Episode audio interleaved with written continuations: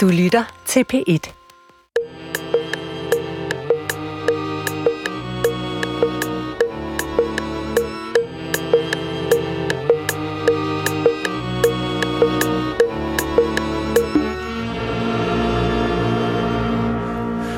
Goddag, mit navn er Peter Lund Madsen, og rigtig hjertelig velkommen til Hjernekassen på P1. Og jeg vil godt i dag øh, starte med en efterlysning i den lette kategori. Men skulle du være den meget sympatiske taxichauffør, som kørte mig til DR-bygningen her i morges, øh, så vil jeg meget gerne have, at du kontakter mig, fordi jeg nemlig glemte min telefon øh, i din bil. Øh, og det var bare det. Og så til dagens officielle program. Og det er et godt program, og det starter således. Hvert år uddeles The Brain Prize, som er en af de allerstørste æresbevisninger, man kan få inden for hjerneforskningen. Som regel gives den til en eller to, måske tre forskere, som sammen eller hver for sig har bidraget til afgørende opdagelser inden for et bestemt felt inden for hjerneforskningen. Prisen er dansk og uddeles den 24. 5. her i København. Og i års gives den til tre forskere, som har bidraget til menneskehedens viden om, hvordan hjernen og centralnervesystemet, nej, det skal formuleres ordentligt, om hvordan centralnervesystemet styrer vores bevægelser. Det lyder simpelt, men det er det ikke. En års prismodtager er dansk. Han er her i studiet i dag. Velkommen til Ole Kien, professor, doktor med Department of Neuroscience på Københavns Universitet. Tak fordi du vil komme. Velkommen til Hjernekassen. Velkommen til lytterne. Du lytter til Hjernekassen på P1 med Peter Lund Madsen. Og i dag der skal Hjernekassen handle dels om Hjerneprisen, The Brain Prize, men selvfølgelig primært om det, den er givet for, det motoriske system. Og min gæst er Ole Kien, og velkommen til dig. Tak. Jeg vil spørge allerførst, vil du fortælle lidt om dig selv? Ja, det vil jeg gerne. Øh, jeg hedder Ole Kien, og øh, jeg er øh, hjerneforsker og professor ved Københavns Universitet, og jeg har også en tilknytning til Karolinska Instituttet. Og jeg er født på, i Nakskov på Lolland, og opvokset og gået i skole der, gymnasiet. Og så startede jeg øh, på medicin i København i 77, og mens jeg, mens jeg læste, begyndte jeg allerede med at forske. Jeg gik op i laboratoriet og startede med at forske, og besluttede allerede på det tidspunkt, at jeg måske ikke skulle være læge. Så jeg har fortsat med at forske, siden jeg blev færdig som læge i, 77, i, i 85. Og øh, det har så været min karriere siden. Min mor kommer fra Falster. Så øh, ja, Nakskov har en stor plads i mit hjerte. Øh, kan du fortælle, du har fået Brain Prize, og tillykke med det. Tak skal du have. Kan du fortælle noget om, hvad er det for en forskning, du har fået prisen for? Jeg har fået forskning, altså, jeg arbejder med motorik, ja. og motorik, det er bevægelser, det er det, vi gør hele tiden. Uh, det er det, vi gør, når vi sidder og snakker, det når vi trækker vejret, når vi kommer herud, når vi går ind i studiet, uanset hvad vi gør, når jeg tager et, et glas vand, alt, alt hvad vi gør, ud, hvad hjernen udtrykker sig, er, er i bevægelser. Og jeg har igennem mange år, næsten 40 år, arbejdet med at prøve at forstå de øh, nervecellenetværk, som er i hjernen, og hvordan de er sammensat, hvordan de kan give ophav til vores bevægelser, og det er både i rygmarven, men også i hjernestammen. Det er komplekse netværk, hvor nervecellenetværk, øh, altså hvor de enkelte nerveceller har en funktion, som vi har forsøgt at afdække. Vi prøver at forstå, hvordan vi, hvad, er, hvad hjernen gør, for at vi overhovedet kan bevæge os. Og der har vi kunnet afdække, øh, hvordan de nervecellenetværk øh, udvikles, og hvordan de fungerer. Og det er sådan set det, der er øh, baggrunden for prisen, som jeg har fået sammen med en øh, Silvia Arber øh, fra fra Basel og Martin Golding fra USA. Men altså, nu kan jo, altså sådan noget med hjernen, det er jo, den tænker jo og, og laver virkelighedsopfattelse og sådan noget der, træffer vigtige beslutninger. Det der med bevægelser, det er så ikke bare noget, man så sætter en besked ned til fingeren og siger, øh, nu skal du trykke på den knap. Er det ikke sådan lidt lige jo. den sidste del af arbejdet? Ja, jo, jo, det er det i princippet, men altså alt, hvad du gør, øh, giver sig udtryk i bevægelse. Du kan ikke gøre... Øh, du, det er hjernens... Det er det, der kommer ud af hjernen. Og hvis du bliver sulten, øh, Øh, går du hen og tager dig en, et, en mad i køleskabet. Hvis du er bliver bange for noget, så løber du måske væk, og når du skal løbe ned til din taxa, eller du skal tage din telefon i din taxa, som du har glemt, så er det udtryk for, for de intentioner, som du har i hjernen. Det er det eneste udtryk, vi har. Og så det vil sige, i princippet er det det sidste, der kommer ud af hjernen. Og fordi det er det sidste, der kommer ud af hjernen, så er det også det, vi kan studere med stor præcision. Det er langt vanskeligere at studere en tanke, eller at du bliver øh, forelsket. Så, så man kan sige, at det, der kommer ind, det er sansindtryk. Ja. Og det, der kommer ud, det er muskelbevægelser. Det er muskelbevægelser. Ja. Så alle vores sanser fortæller os, hvad vi rører ved, og hvor, vi, hvor vores krop er i rummet. Øh, og så skal vi jo omsætte det i bevægelser. Alle intentioner, vi har, skal jo omsættes i bevægelser. Og det er jo ikke så simpelt, vel? Det er overhovedet ikke simpelt. Vi tænker på det som simpelt, fordi vi gør det bare. Når vi går, så tænker vi ikke på, at vi går. Vi går bare. Når vi, er, når vi slender hen af fortoget, så går vi helt automatisk. Vi tænker ikke, ligesom vi skal flytte det ene ben, og det andet ben, højre og venstre. Vi går. Og det er kun, hvis vi ligesom møder en forhindring, at vi skal forandre vores gang. Men det kræver koordinering af en, et stort antal muskler i vores ben, men også i resten af kroppen. Vi bliver nødt til at have et oprejst, vi bliver nødt til at have hovedet, vi bliver nødt til at være i den rigtige position. Og alt det skal koordineres via nervesystemet. Og man kan jo også se det ved at øh, kigge på et barn, der vil lære at gå, og opse, hvor lang tid det tager.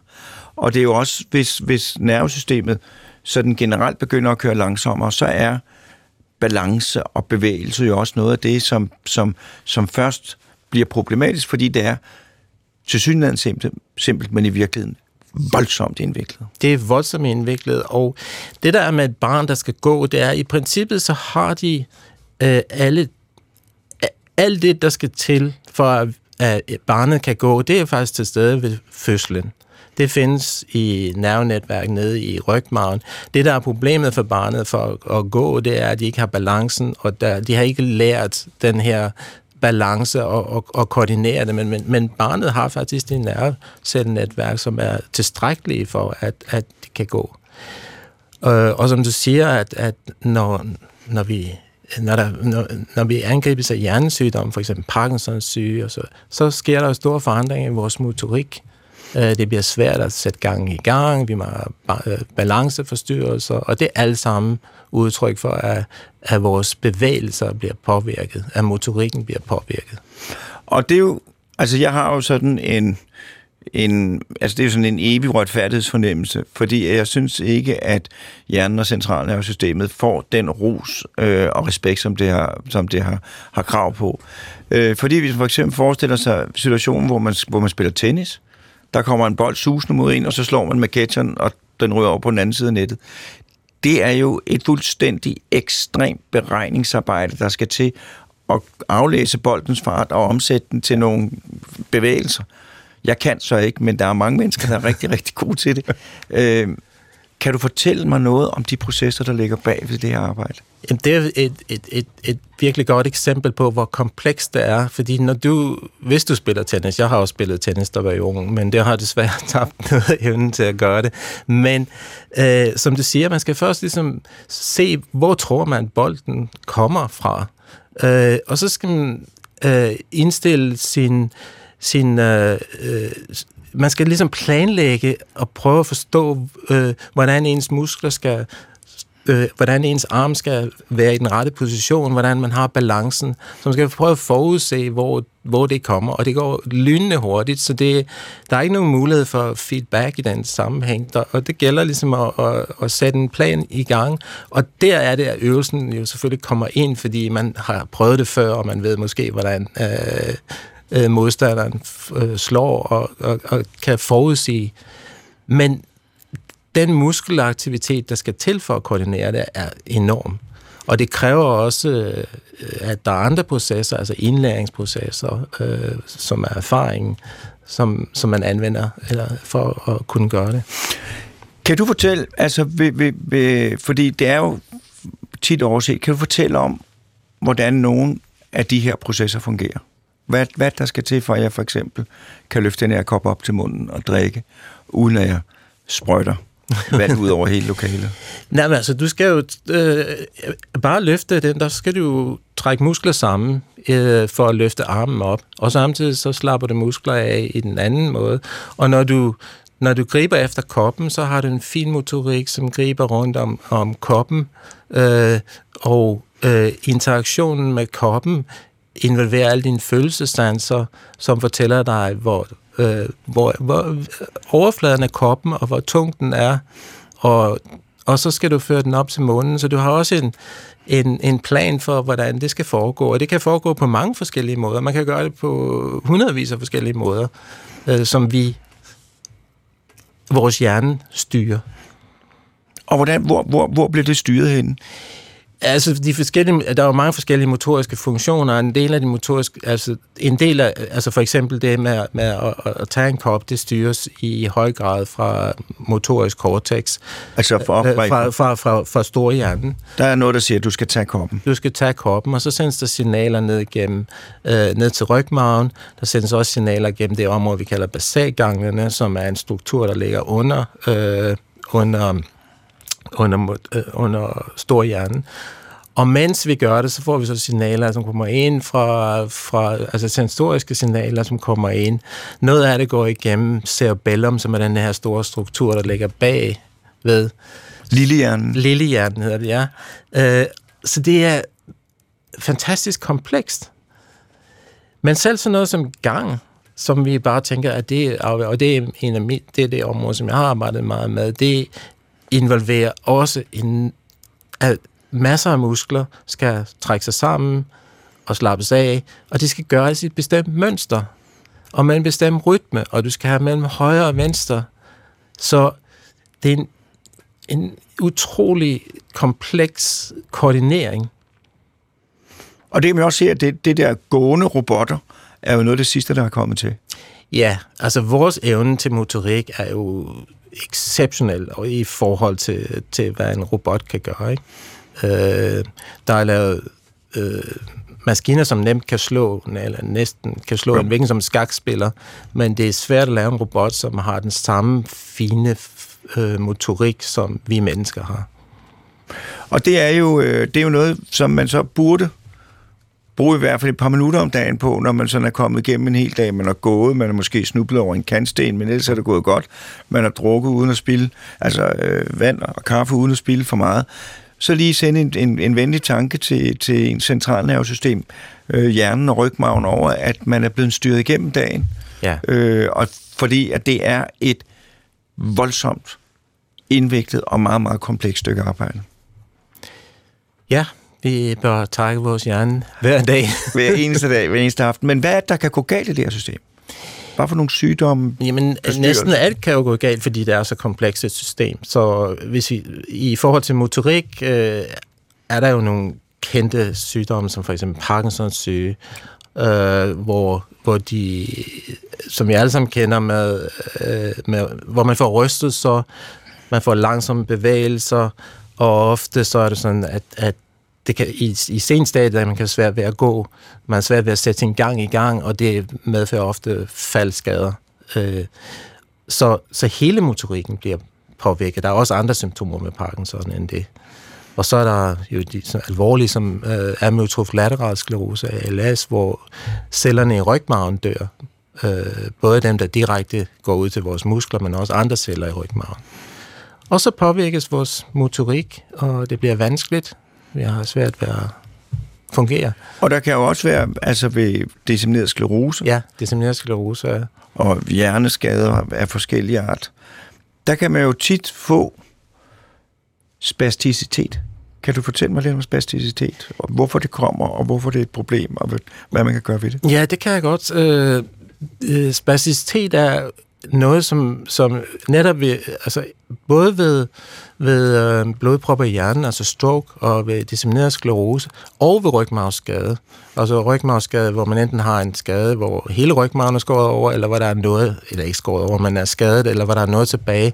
Så kan man få de her øh, ufrivillige bevægelser, som hedder spasmer. De kommer som ryg, øh, og er...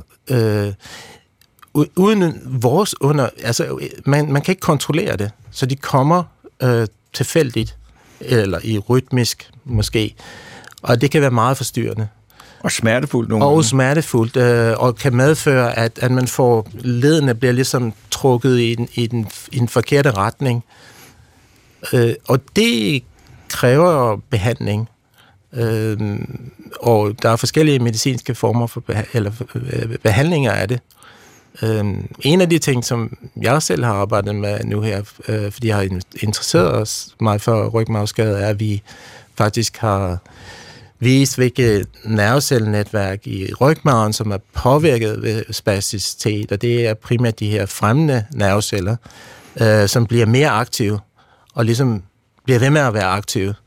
Og der har vi vist, at øh, man kan dæmpe deres aktivitet med at, øh, at blokere nogle bestemte kanaler, det vi kalder calciumkanaler, og måske til med, i, i hvert fald i museforsøg, forhindre udviklingen af spasticitet, hvis det gør på det rigtige tidspunkt. Og er det noget medicinsk behandling, man kan give? Ja, det er medicinsk behandling. Det er et stof, som hedder nimodipin, som er, er faktisk anvendt som et blodtryksnedsættende øh, stof, eller har været anvendt til det også. Øh, og øh, det har vi vist, at det blokerer en bestemt type af, af calciumkanaler, og at det forhindrer øh, udviklingen. Det, der sker i rygmarven, er, at cellerne begynder at fungere på en dårlig måde, så at sige.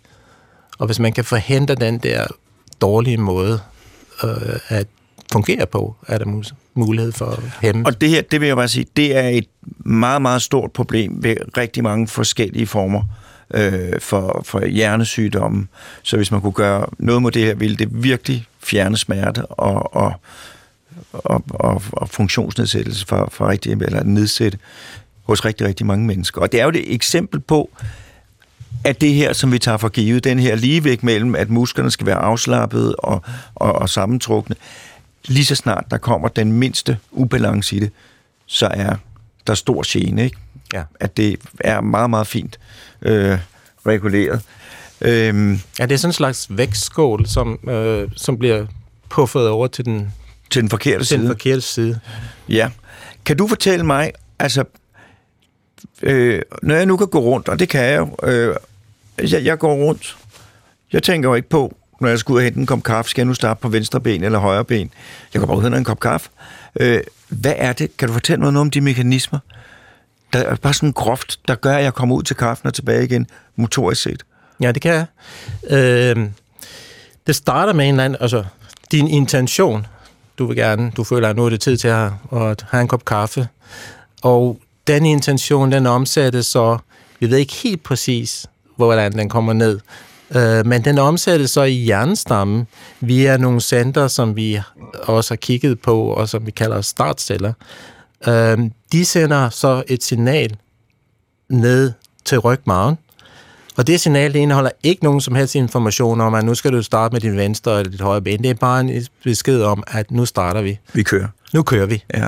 Og når det så kommer ned til rygmarven, så har vi simpelthen maskinen ned i rygmarven, som tager over, og den bestemmer præcis, at nu skal dit højre, nu skal dit venstre ben, og nu skal, din, nu skal du trække musklerne sammen med, omkring de bestemte led, og så kører det.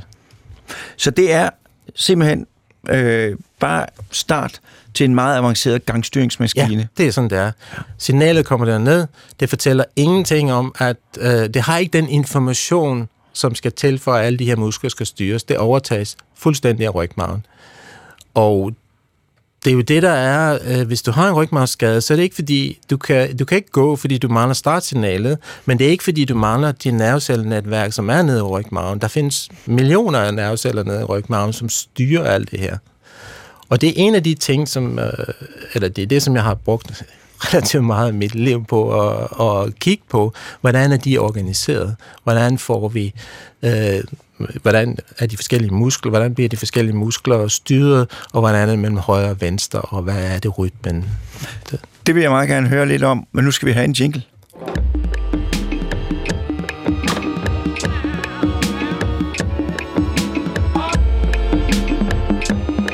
Lytter til Hjernekassen på P1 med Peter Lund Madsen.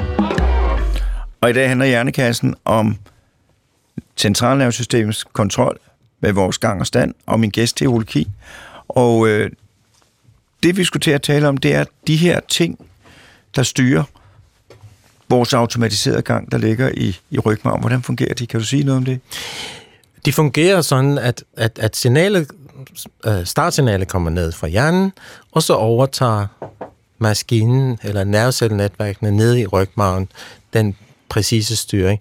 Og i groft sagt kan man sige, at der findes en rytme, det er ligesom klokken, der bestemmer, hvor, hvor hurtigt du skal gå. Øh, og så findes der højre og venstre. Du skal kunne styre dit højre og venstre øh, mellem højre og venstre ben. Og så er du forskellige led, hofte, knæ og så videre. De skal styres i en bestemt retning. Og det, som, som vi er, har vist, det er, at det er forskellige nervecelle øh, grupper, som er ansvarlige for de her tre øh, aktiviteter, og vi har kunnet, øh, kun ændre deres aktivitet, så direkte vise, at hvis du fjerner en gruppe af nerveceller, så påvirker du højre og venstre, hvis du fjerner en anden gruppe af nerveceller fra ryggen, eller ændrer deres aktivitet, så kan du øh, ændre rytmen, eller øh, hvordan musklerne aktiveres omkring de forskellige led. Så det er et komplekst, altså virkelig komplekst netværk, bygget op på simple principper. På simple principper. Men når det så øh, kommer ud i, i, i virkeligheden, så er det virkelig komplekst. Jeg har jo alle mulige katvideoer derhjemme på, på noget, der hedder internettet, øh, hvor jeg kan se katte. Altså, men de stiller dominobrikker op på et helt godt, og så går katten bare igennem, mens den ser fuldstændig ubesværet ud. Det har et fuldstændig ekstremt motorisk system. Er der nogle ting, den har, som vi ikke har? Eller er det bare bedre mm, det ved jeg faktisk ikke, om vi kan virkelig pinpointe, om der findes noget hos katten, som er anderledes. Øh. Men øh, de anvender jo i princippet de samme mekanismer, som vi gør. Og, og, og det meste, eller meget af det, vi ved om, om, om menneskets motorik, stammer jo fra øh, forsøg i første omgang øh, på katte, men også nu mest på, på mus og rotter.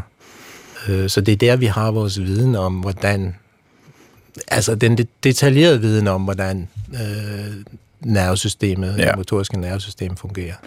Men altså igen er det en understregning, det gælder jo altså i helt vildt mange tilfælde en understregning om, af, ikke en understregning om, en understregning af, at, øh, at det vi beslutter os for at gøre i dagligdagen, den hjerneaktivitet, vi kalder vores egen, altså det er, det er så i så ekstrem grad top, en lille bitte top af et kæmpestort øh, isbjerg. Når jeg siger kaffe, så altså ikke alene skal mine ben jeg skal også åbne døre og gå ja. udenom for. Det er helt vildt, hvad der skal til, for jeg kommer ud og henter den kaffe og kommer tilbage hertil. Og det eneste, jeg vil kreditere mig jer, for jeg fik lyst til en kop kaffe. Ja, det, var det, det, det er den tanke, der starter, ja. som sætter hele den her kaskade af aktivitet, som er nødvendigt for, at du, jeg ved ikke, hvor lang tid det tager at gå derud og tage en kop kaffe, men det er ikke ret lang tid. Men det er en enorm aktivitet i hjernen. Og det er jo også det der med, hvis man taler om hukommelsestab, ikke? Øh, så kan man glemme, man kan glemme alle sine erindringer, men hvis man begynder at glemme, hvordan man bevæger sin krop, eller hvordan alle de her automatiske adfærdsmønstre foregår, jamen så er man, så er man, så er man inaktiv, så kan man ingenting. Nej. Ja. Så det er en fantastisk mekanik og maskineri, øh, vi, vi betjener os af hver eneste dag. Og man kan undre sig over, at det ikke ofte går galt, vil jeg sige. Ja, det er jo mirakuløst, at det fungerer så godt, som det gør. Ja. Og at det er så øh, generelt, fordi vi har det jo alle sammen. Altså, ja. øh, vi fødes jo med, øh, med den evne, og der skal ikke vi skal lære at spille klaver, vi skal lære at spille tennis, men ellers så klarer vi jo de fleste motoriske funktioner. Øh, mere eller mindre. Og det der med at holde bevægelsen, eller, eller holde balancen, øh, det, det kræver så mange beregninger, og, og så mange, altså gå ned ad nogle klipper for eksempel, der er så mange uforudsete faktorer, der skal regnes ind hele tiden og korrigeres for. Så det skal man lige tænke på, når man går ned ad klipperne på Bornholm, at det er et mesterværk i regnekunst, der bliver udført i ens øh, nervesystem. Ja, præcis i den situation, der anvender du jo både din balance, og du anvender alle dine følelsessanser, og så den her, som vi kalder den sjette sans, nemlig proprioception, ikke? hvor man ved, hvor kroppen er. Ja. Du kan strække din arm ud med lukkede øjne, og så ved du stadigvæk, hvor den er i rummet. Det er fordi, at dine muskler og din led fortæller dig, hvor den er. Det er nemlig, og det er også noget, som man ikke tænker. Det tænker og, man slet ikke. Nej, man kan også holde balancen, når det er mørkt. Ja. Øh, man skal bare passe på, at man ikke går ind i noget. Det har du sammen med to andre fået The Brain Prize for, og tillykke med det. Øh, og så er det jo sådan her i verden, øh, at der er jo aldrig noget, der er gratis. Fordi med The Brain Prize, der følger jo også nogle forpligtelser. Kan du fortælle lidt om det? Jeg er jo meget glad for de forpligtelser, for de forpligtelser er jo en gave til dansk hjerneforskning. Men hvad er det, man skal, når man, man får The Brain Prize? Ja, altså det man skal er, at øh, man skal formidle sin, sin forskning til øh, både til andre videnskabsmænd, men også mere til, hvad skal man sige, øh, befolkningen.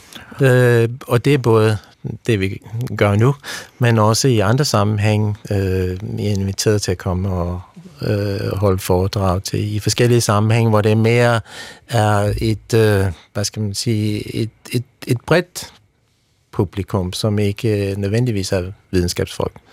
Og så har, bliver vi inviteret til at, at, at, at holde øh, oplæg på konferencer rundt omkring i verden.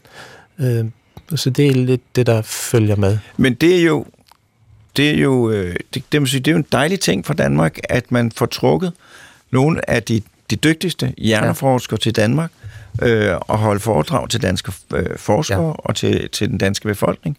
Øh, så, så, så, så det, det er jeg da glad for øh, på, på nationens. Ja, men det er, en vel, det er, det er rigtig godt for dansk øh, forskning, vil jeg sige, ikke bare hjerneforskning.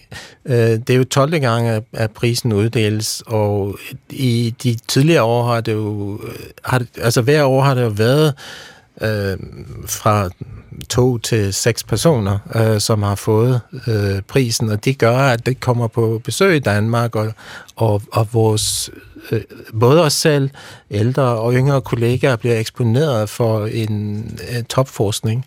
Fordi det er sådan, det kan jeg jo sige, at dem, der har fået det de tidligere år og i år, det er virkelig store, øh, store grupper, af, eller store opdagelser, det taler om. Øh, det er virkelig åb, men altså får lov til at, at møde og se dem, som, ja. som har gjort nogle af de opdagelser, som, som virkelig er fascinerende.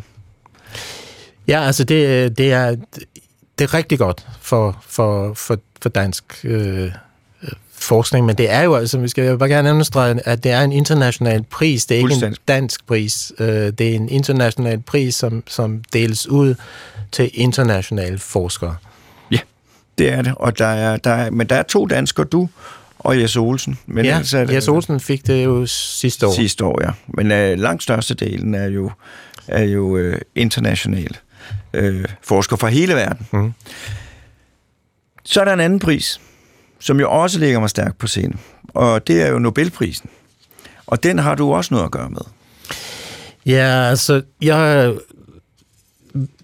I 2008, der blev jeg rekrutteret til Karolinska Instituttet. Jeg har været på Københavns Universitet øh, siden jeg blev færdig som læge og forskede der. Og øh, jeg blev rekrutteret i sådan en elite-rekruttering til Karolinska Instituttet og flyttede min laboratorium derop. Og øh, så har jeg været fra 2008 er blevet valgt ind i det, der hedder Nobelforsamlingen på Karolinska Instituttet, som uddeler Nobelprisen i fysiologi eller medicin. Og der er 50 professorer, som sidder i Nobelforsamling. Og du er simpelthen en af dem, der er med til at bestemme? Jeg er en af dem, som er med til at bestemme. Jeg sidder der stadigvæk, vi har stadigvæk en, en uh, tilknytning til, eller jeg har faktisk stadigvæk en, en ansættelse på Karolinske Instituttet. Vi har jo, vi har jo øh, beskæftiget os meget uh, med Nobelprisen her i Hjernekassen.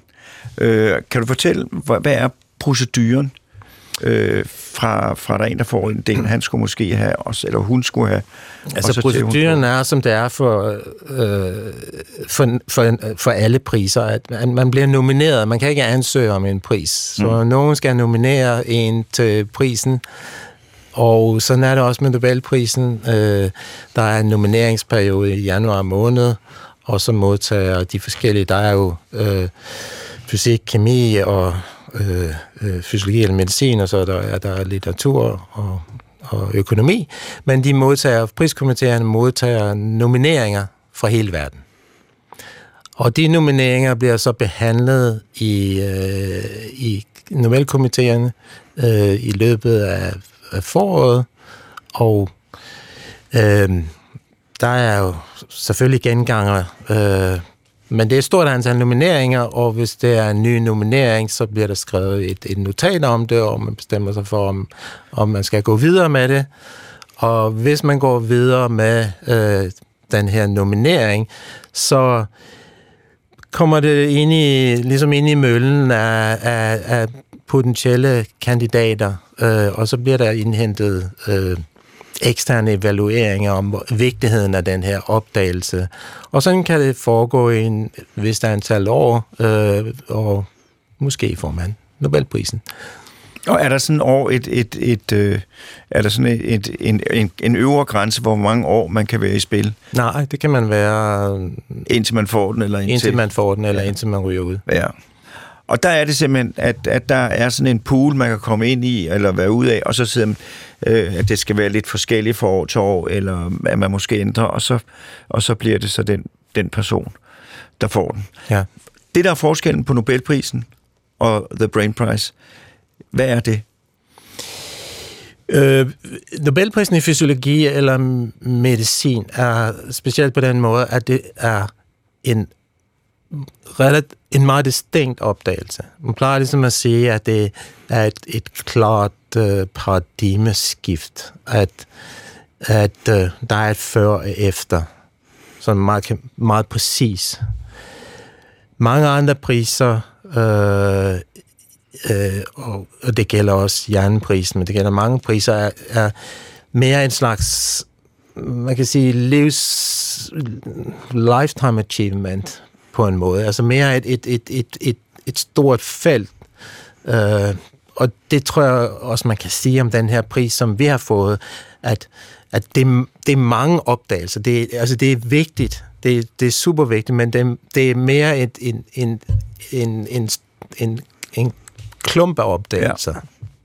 Så der har man simpelthen der har man sagt, The Brain Prize år, at øh, det her, den her det, det her område af opdagelser inden for, hvordan vi kontrollerer vores muskler, det er et vigtigt, afgørende bidrag til hjerneforskningen. Ja, det er det. Og hvem er det, der tegner det? Og så kan ja. det være 1, 2, 3, 4, 5, ja. 6 personer. Og de 3, ja. 4, 5, 6 personer får så The Brain Og det betyder ikke, at der ikke er opdagelser inde nej, nej. I, øh, i den her, i vores, vi, vi synes selvfølgelig selv, at vi har gjort ganske store opdagelser, øh, og det har været super vigtigt. Øh, men der er lidt den distinktion. Øh, øh, altså i princippet, da Einstein havde lavet relativitetsteorien, bare den den, den, den første, så kunne han sætte sig tilbage og slappe af. Han ja. behøvede ikke lade, han vidste, han ville få den for den. Man behøvede kun lave Det vidste en. han sikkert. Ja. Uh, det var så klar en ja. distinkt uh, opdagelse. Øh, hvornår, det kan godt det, men hvornår er det Nobelprisen begynder at blive sådan, for den står jo som den største videnskabelige pris. Kan du sige noget, hvornår er den får den der status som, som den fineste pris af dem alle? Uh, det har den jo fået gennem historien. Ja. Den har fået det ved at vise, at dem, som, som, som fik, og som har fået uh, prisen, at det holder. Og uh, faktisk i hjerneforskning må jeg sige, at uh, den første hjernepris, der blev givet i, i Nobels historie, det var i 1906 til Golgi og Kahal. Det var en mega stor pris. Det var ligesom uh, første gang, man kunne se nerveceller i hjernen. Og, og Ramon Cajal havde jo altså en forestillingsevne, som var helt fantastisk. ved at kigge på de her nerve, det var, han, han, altså Golgi udviklede en metode, som gjorde, at man kunne se enkelte nerveceller, så kunne man pludselig se dem i hele deres udstrækning, både det der udløb og den dritter og det hele, og, og Kahal kiggede på det her, og han lavede historier om hjernen, som er fuldstændig rigtige, øh, som er en atom, øh, og lavede fantastiske beskrivelser. Det er jo bare et godt eksempel på, det står nu og sådan er der jo med mange af de priser, DNA's øh, opdagelse med Watson og Crick. Så det er vigtigt for, for, en, øh, for, for, for dit arbejde i Nobelpriskomiteen, det er simpelthen at finde de rigtige, sådan så historien bliver holdt med, at man har ja. hedret dem, der skulle hedres, ja. og man har ikke hedret nogen, hvor man bagefter måtte sige, ah, øh, det, det, det var måske ikke Øh. Det har der så måske været nogen, som man har sagt lidt, ah, men, men, men, men i, i, i, i stor... I det, ja. I det store hele er det vel, ja, det er vigtigt. Nu springer jeg lige, fordi der er noget, jeg glemte at spørge om det motoriske system, og det er noget, jeg bliver nødt til at spørge om, fordi det er en undren, jeg har. Og det kan godt være, at du ikke specifikt ved så meget om det, så må du sige det, men det er lillehjernen. Hvad bruger vi lillehjernen til? Ja, altså det kan der jo skrives mange bøger om, hvad vi bruger lillehjernen til. Øh, øh, vi bruger lillehjernen, altså i det motoriske system bruger vi lillehjernen øh, til at koordinere motorik. Og det ser man også, hvis der er skade på, på lillehjernen, så har man svært ved at lave sådan hurtige øh, vekslende bevægelser. Man går sådan det, vi kalder bredsporet med, med sådan lidt vaklende, fuldemandsagtig gang. Og det skyldes nogle af de signaler i lillehjernen, som ikke rigtig fungerer. Øh, vi, altså både, både øh, øh, hjernebarken øh, sender signaler ned til lillehjernen, som går igennem en bestemt del af lillehjernen, men der er også signaler fra rygmarven, som kommer op til lillehjernen. Så når vi går, for eksempel, så kommer der signaler op og fortæller om, øh, hvad var det, vi skulle gå til, og hvordan var det, at vores øh, at, at, at benene, øh, den information, sensoriske information, der kommer fra benene, hvordan den, den ser ud. Og det bliver ofte beskrevet som om, at, at, at lillehjernen sammenligner både det signal, som vi tænkte, at vi skulle gå med, øh, og det, som vi faktisk gjorde. Det er så det er sådan en slags sammenligning af, af de signaler. Koordineringscentral. Ja, koordineringscentral. Ja. Og så er der så noget med motorisk indlæring, som øh, altså hvordan vi lærer, som øh, sikkert også findes i lillehjernen. Men det er jo stort, altså den har jo mange nerveceller i sig. Enormt mange nerveceller. Ja, øh, og de er tæt pakket sammen. Ja. I forhold til, altså hvis man, man kan jo tage mindre områder og sige, den gør det. I forhold til, hvad man kan sige, den sådan lige gør, lillehjernen. Er det ikke rigtigt? Øh, jo, men altså, den har jo forskellige områder. Lillehjernen er ikke en stor klump, der fungerer på samme måde. Der er områder, som, som får fra, fra, fra cortex, øh, fra hjernebarken, og så er der det der, der har med, med vores ligevækstscience, det går også ind i lillehjernen, og så er der det, der kommer fra rygmagen. Så det er ligesom tre dele, som deltager i som den skal koordinere. Som den skal koordinere. Men der er mange af de her ting, som vi, vi ved ikke præcis, hvordan det sker. Hvordan det sker. Øh, og det er der med, det gælder jo meget af vores øh, viden om hjernen, at den er rudimentær på den måde, specielt på det område, hvor der er så mange områder, som, som fungerer sammen. Hvordan er det lige, det sker? Det vil jeg gerne snakke videre om, men nu skal vi lige have en jingle. Du lytter til Hjernekassen på P1 med Peter Lund Madsen. Og i dag, der er besøg af Ole Kien, som har fået The Brain Prize øh, og det har Ole Kien fået for forskning i, hvordan hjernen og rygmagen styrer vores bevægelser. Og nu skulle vi, vil jeg gerne tale om fremtiden, fordi du siger, der er så mange ting om hjernen, vi ikke ved. Kan du fortælle nogle af de ting, vi ikke ved? Jo, men øh, en af de ting, som, som, som vi øh, ikke ved, hvis vi, hvis vi kigger på motorik, det er, hvordan de forskellige områder arbejder sammen. Hvordan er det, at at øh, når jeg bliver sulten, at det signal, det når frem til, at jeg bestemmer mig for, at nu skal jeg enten gå ned i og købe noget mad nede i, i Irma, eller hvor jeg nu handler, eller jeg går ud til køleskabet og, og begynder at lave mad. Og de her integrerede funktioner har vi ikke rigtig sådan helt holdt på Øhm. men så er der selvfølgelig alle mulige andre sådan, af de store spørgsmål øh, omkring bevidsthed og hvad en tanke er. Og Jamen, jeg synes jo, det er, altså, det er jo både det er jo både lidt, lidt, lidt, lidt, lidt ydmygende, men det er jo også meget, meget ansporende, ja, at, øh, at, at man stort set ikke rigtig er... Altså jo nogle ting, men der er mange områder, hvor, man, hvor vi slet ikke er kommet i gang. Ikke? Øh, motorik, der ved man meget, meget mere, øh, men stadigvæk det overordnede, så det skal ikke ret langt op, før det forsvinder. Mm. Øh, hvad vil du allerhelst, øh, hvis, hvis, hvis jeg kunne... Hvad, vil, hvad er det for et problem, du slås med, som du gerne vil... Spørgsmål, du, du, du gerne vil have besvaret? Jamen, jeg hænger lidt fast i motorikken. Øh, jeg har sådan været meget fokuseret på det. Det er faktisk det eneste, jeg har lavet i hele min karriere. Så det bliver nok også det, jeg fortsætter med. Men der er også rigeligt. Øh, men det er... Jeg, det, der er sket, det er, at vi har bevæget os fra rygmarven op i hjernestammen. Så jeg, jeg, jeg kommer ligesom, hvad kan man sige, nedefra, i stedet for ovenfra. Og, og ideen med det er, at, at faktisk at prøve at angribe nogle af de her øh, problemer med, øh, hvordan motor, øh, i og med, at motorikken er udtryk for, for, for det meste af det, vi laver, så kan, tror jeg, at vi kan bruge det til, som man kan sige, sådan en slags føler ind i, i resten af hjernen.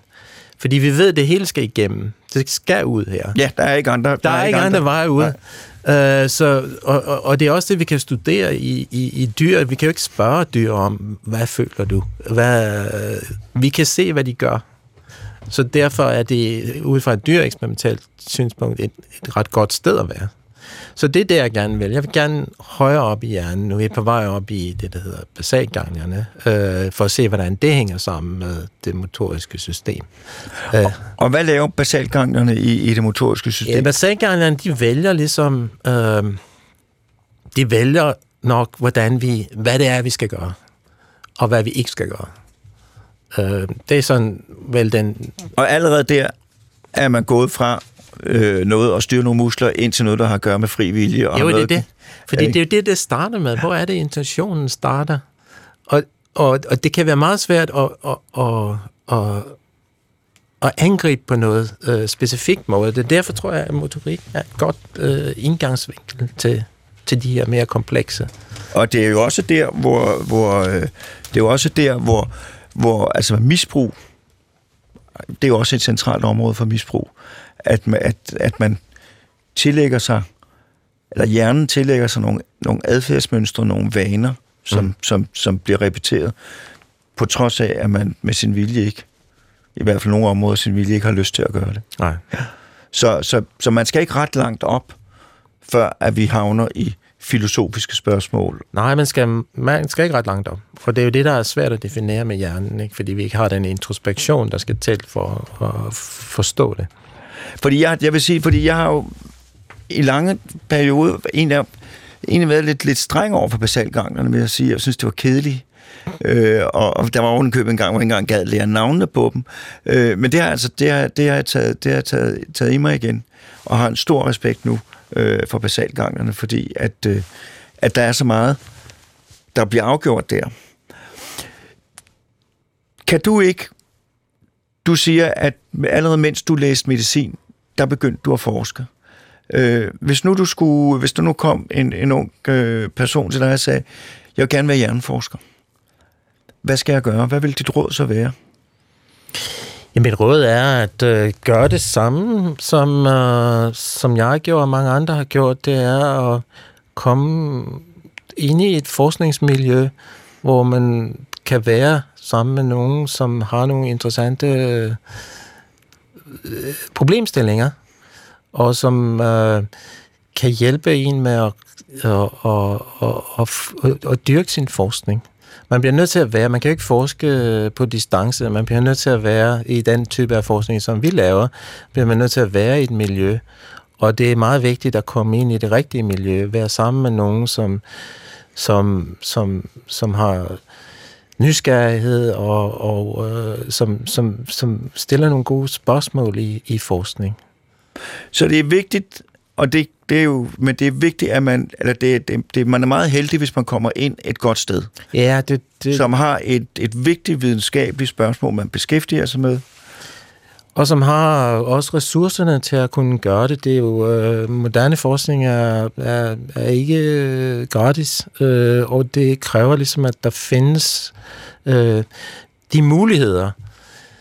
Øh, og så skal man være i forskning, hvis man synes, det er interessant. Det er ikke et arbejde. Det, det skal, man skal tænde på det, og man skal være brændende for det, fordi det kræver relativt meget energi. Men det kræver også, at man skal, være, man skal kunne være glad for at gå på arbejde og sige, at det her, det vil jeg. Og det er jo ikke det er jo ikke et arbejde, hvor, hvor, hvor, man, hvor man får meget ekstra betaling eller sådan noget. Man Nej. får en, en løn, men det er, jo ikke, det er jo ikke et sted, man skal tage hen for at få ekstra tillæg eller noget som helst. Det er en masse arbejde til en, til en, en ikke, ikke voldsom... Øh, man skal ikke gøre det for at blive rig, det er det, jeg prøver Nej, det skal man ikke. Man skal gøre det, fordi man synes, at det er... At man brænder for det. Øh, Men det er jo til gengæld, og det, det, er jo, det er jo så det er jo det, som jeg savner, men det er jo det der, det er jo en mulighed for, altså nu, får den helt, nu kommer jeg helt op på den store klinge, men det er jo en mulighed for at ændre verdenshistorien på en lille, menneskets historie på en lille bitte måde, fordi hver gang man gør en opdagelse, hver eneste ene, som holder, det er en lille byggeklods, Ja. der bliver lagt ovenpå, og den står der til evig tid. Det kan godt være, der er nogen, der finder ud af det er forkert siden hen, men hvis den er sand, så står den der til evig tid. Og det er en lang fremadskrivende proces. Det, I har fundet ud af med rygmarven øh, og de motoriske systemer, det er noget, alle vores efterkommere vil få glæde af og vil bygge ovenpå. Og min opfattelse er det, altså jeg er jo basalforsker, selvom jeg, jeg er uddannet som læge, man har aldrig arbejdet i klinikken.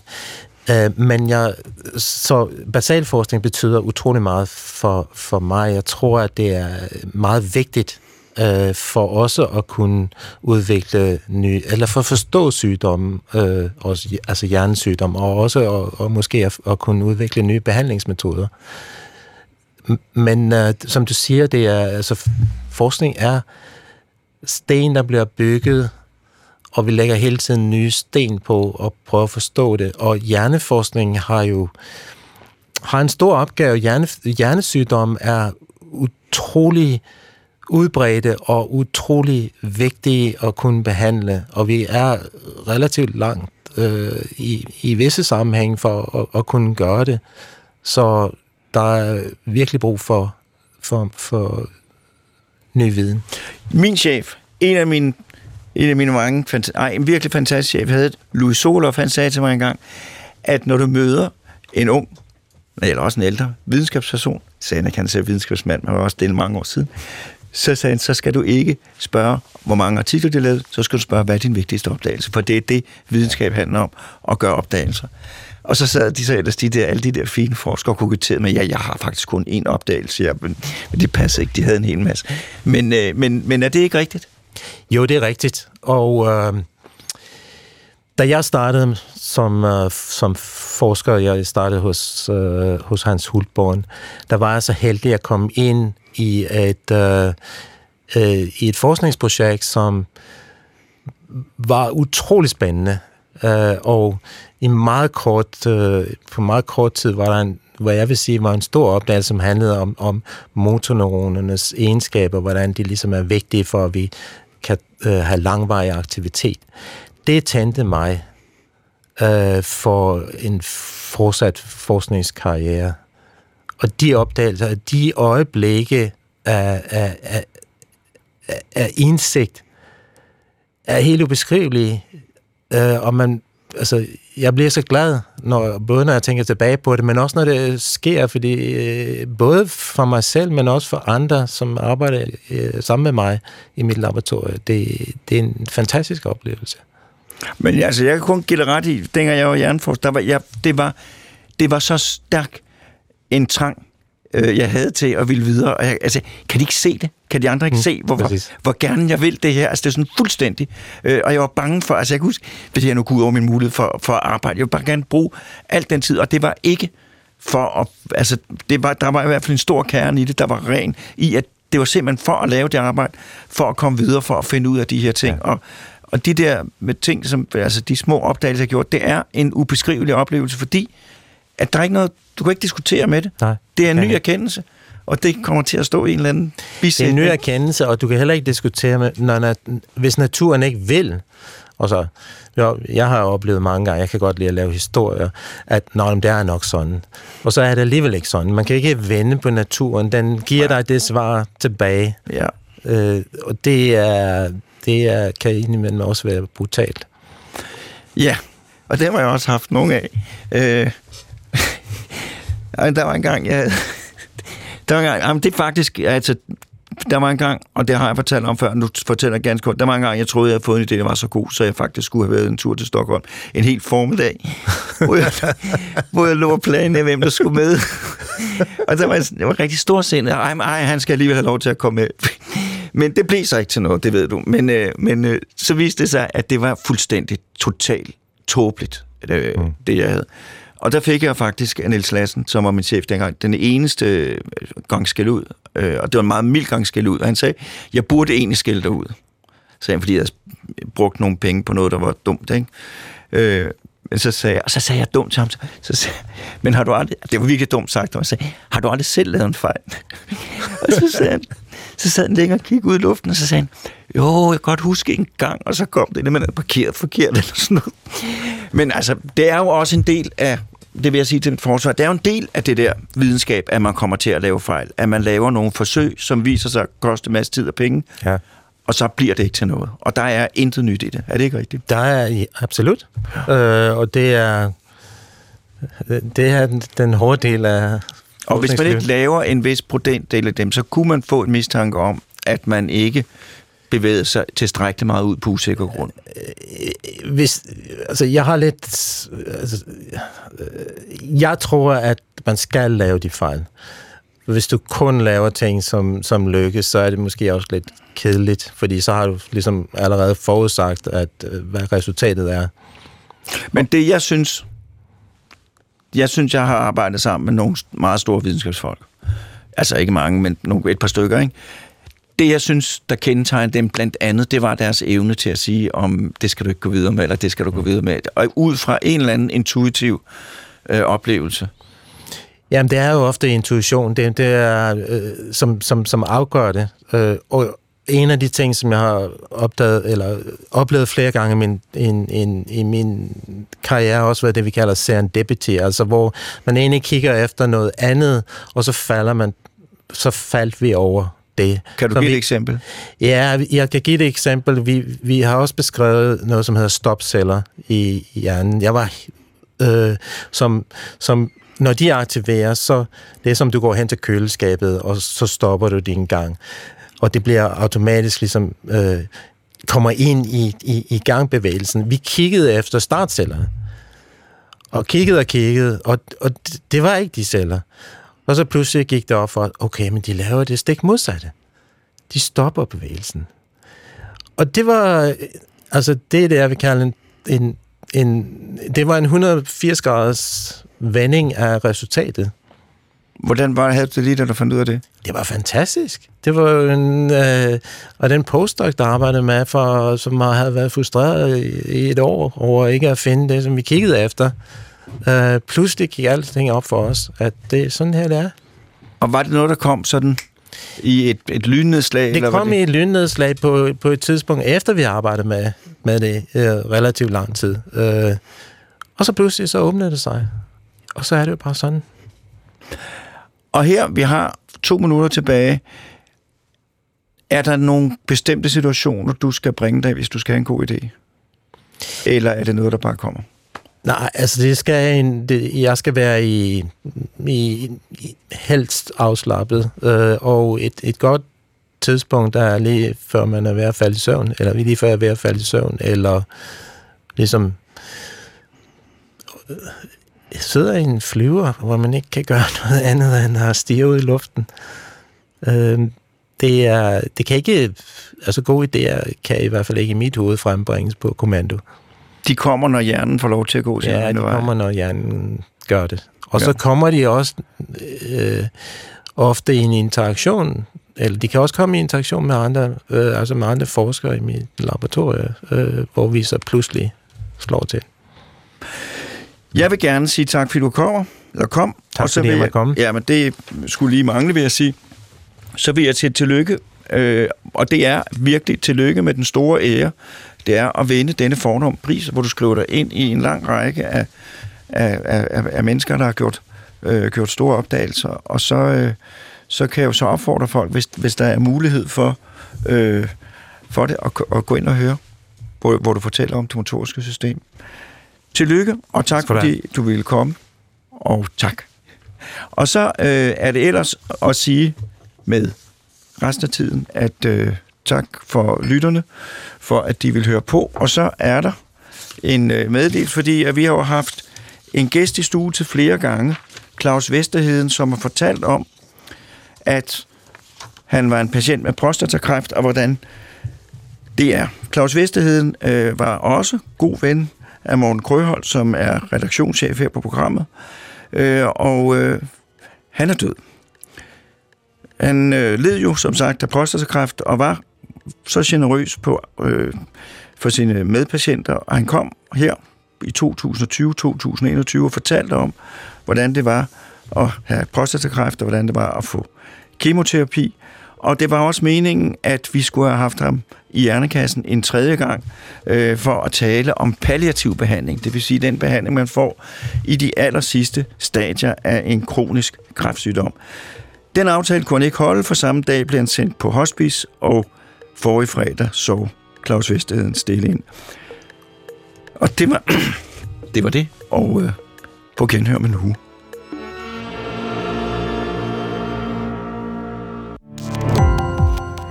Gå på opdagelse i alle DR's podcast og radioprogrammer. I appen DR Lyd.